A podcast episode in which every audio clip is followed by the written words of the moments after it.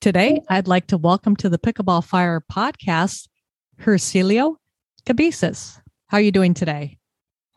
All good, Ruth. Thank you for having me here. All right. Well, I am so glad that you're able to join me here today, the day after Thanksgiving. And we have a lot of ground to cover because I think you've got some really interesting things that you're doing. But I do always like to start off with how long ago you started playing pickleball and how you were first introduced. That's a good question. It's going to be about two years. I was a manager at the GW American in Indianapolis. So once I started working, I started missing like tennis. So I started going to somehow I started seeing that nobody was playing tennis anymore and everybody was playing like this fun sport, pickleball. So I kept going to this racket club and I keep watching it till some someday I just like went over and said like, "Hey, do you mind if I?" They looked at me a little bit weird, but they were really nice people. They gave me a paddle and I started playing. Of course, like coming from a tennis background, I started like swinging really hard the ball. I mean, the balls were going in, so they said like, "Oh, you're line. You played pickleball before. You're a pro," and I was not. But they uh, enjoyed being with me, so they asked for my number, and then they invite me every day to play.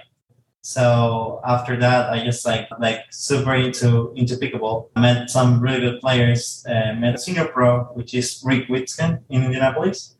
So I started playing more with him, and he told me about the tour and what pickleball was about.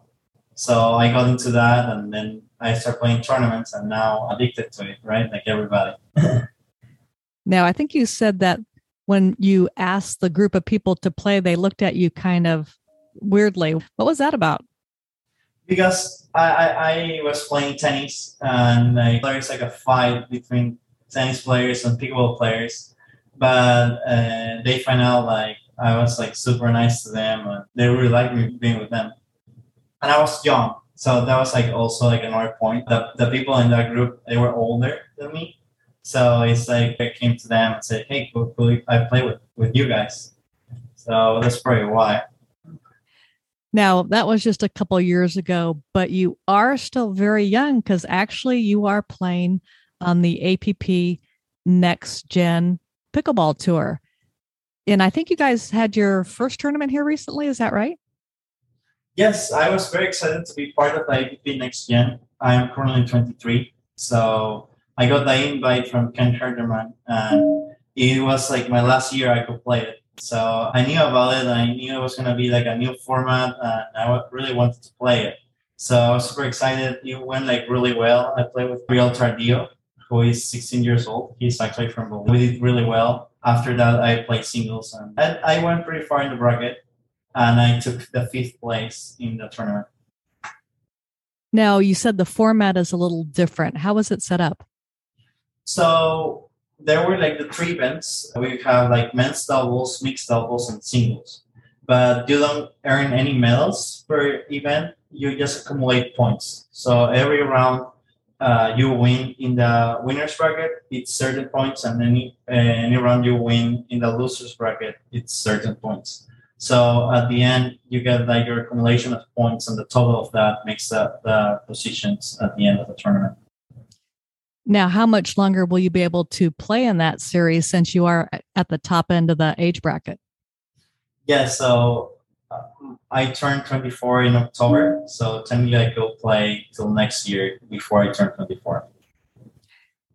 Now, my understanding and just reading a little bit about the next gen essentially tournament or, or setup is that it's a little bit of a instructional slash mentoring program. How does that work?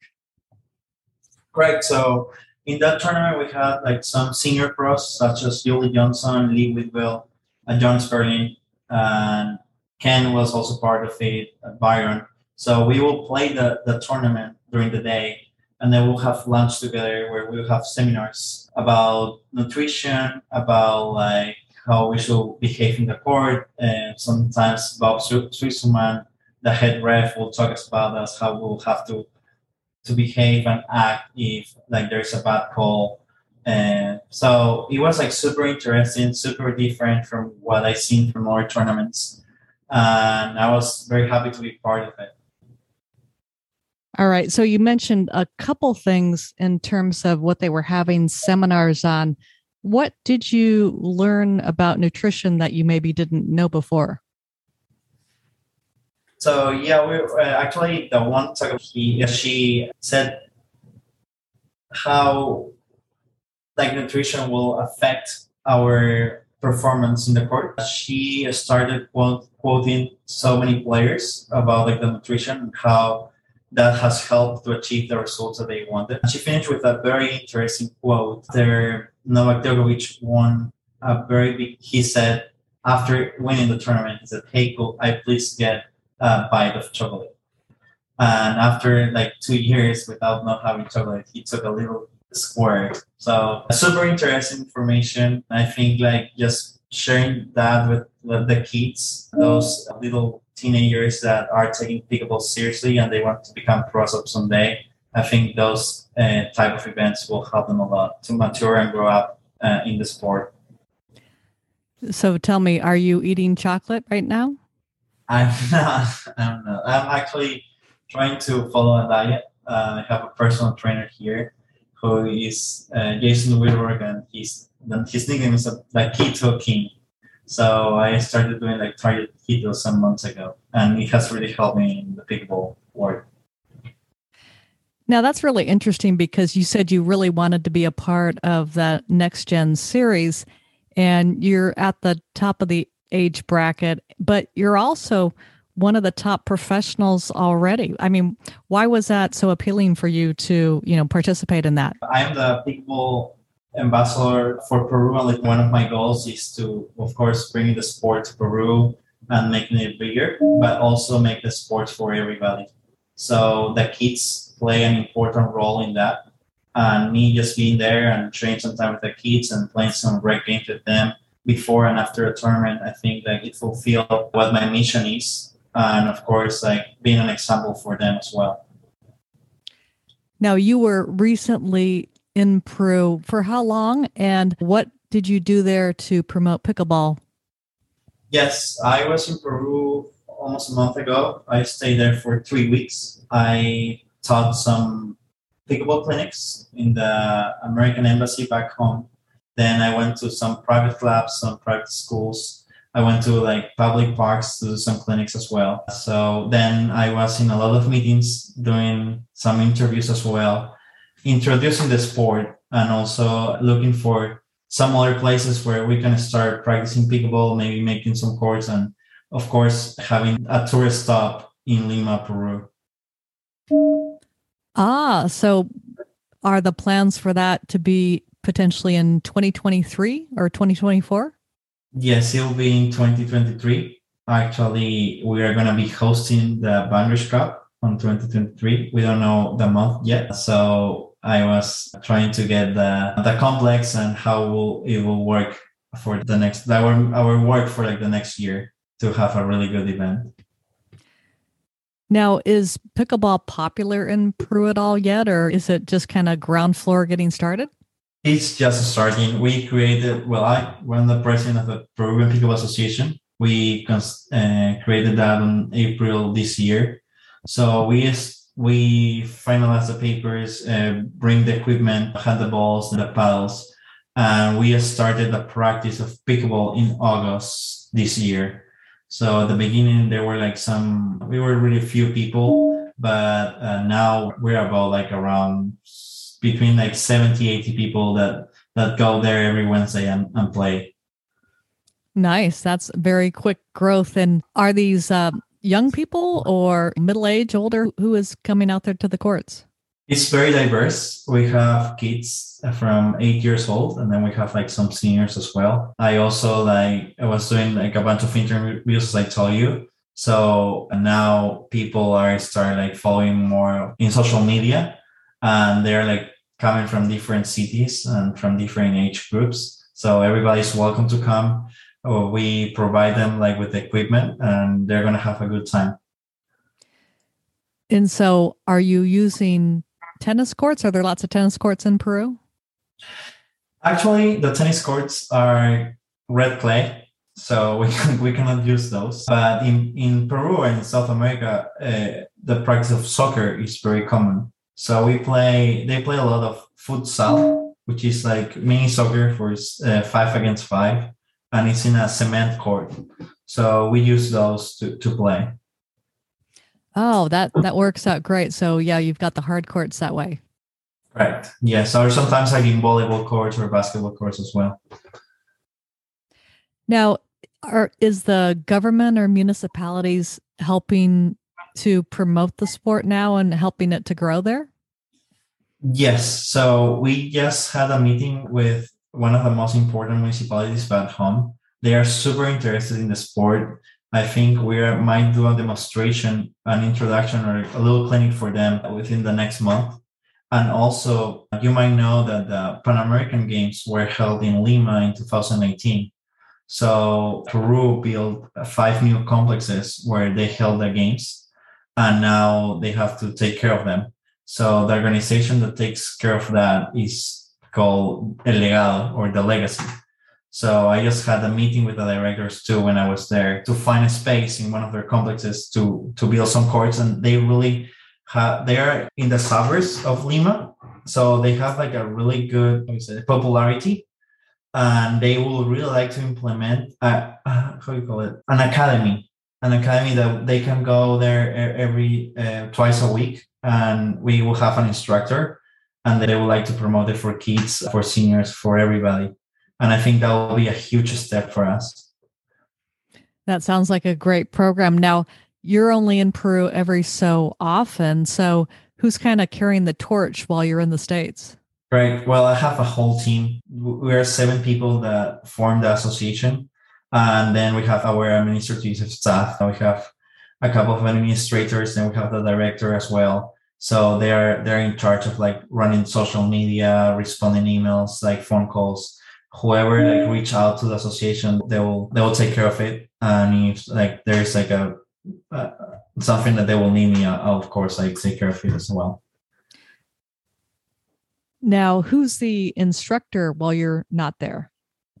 Well, right now, the only certified instructor that is in Peru is Miranda Cabieses, who is my sister. She's as well as she's also a World Pickleball Ambassador for Peru, a Junior Pickleball Ambassador for Peru, and she was the first international to be certified as a coach. So uh, she's back home right now. She's actually like doing some clinics as well, and every time like somebody comes into play, like she will help them and guide them through the rules.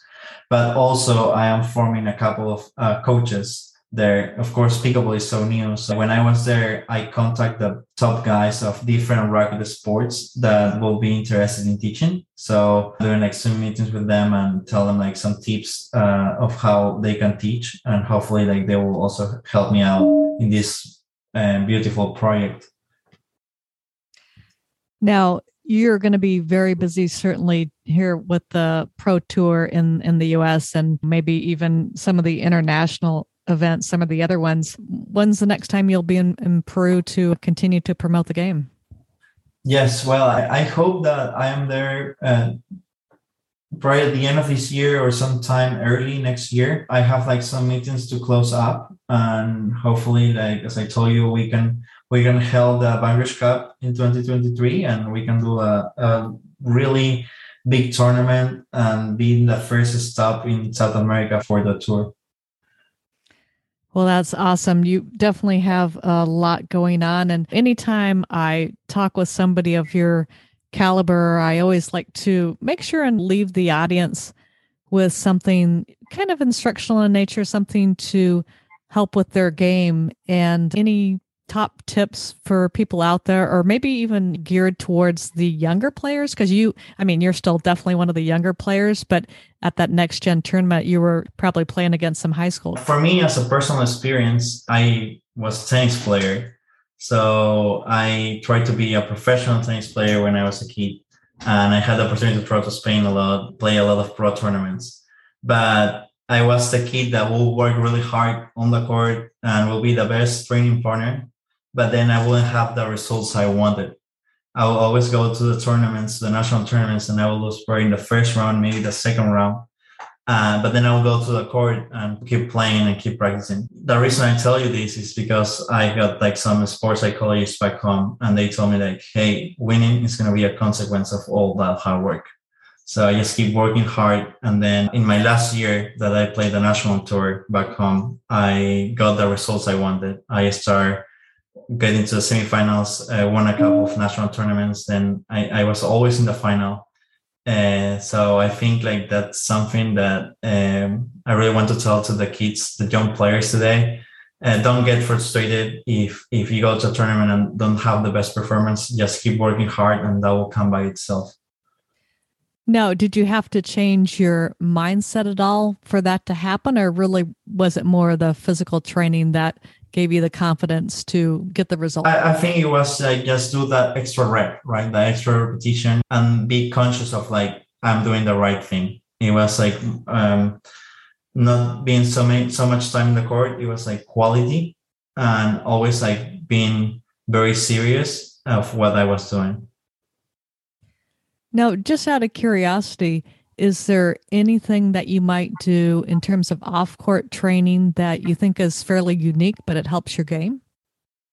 Well, I started doing yoga, and I think it really helps me a lot while I'm, I'm in the dinks and when I have to like reach for a far ball. I think that it helps me out and give me that balance that I needed.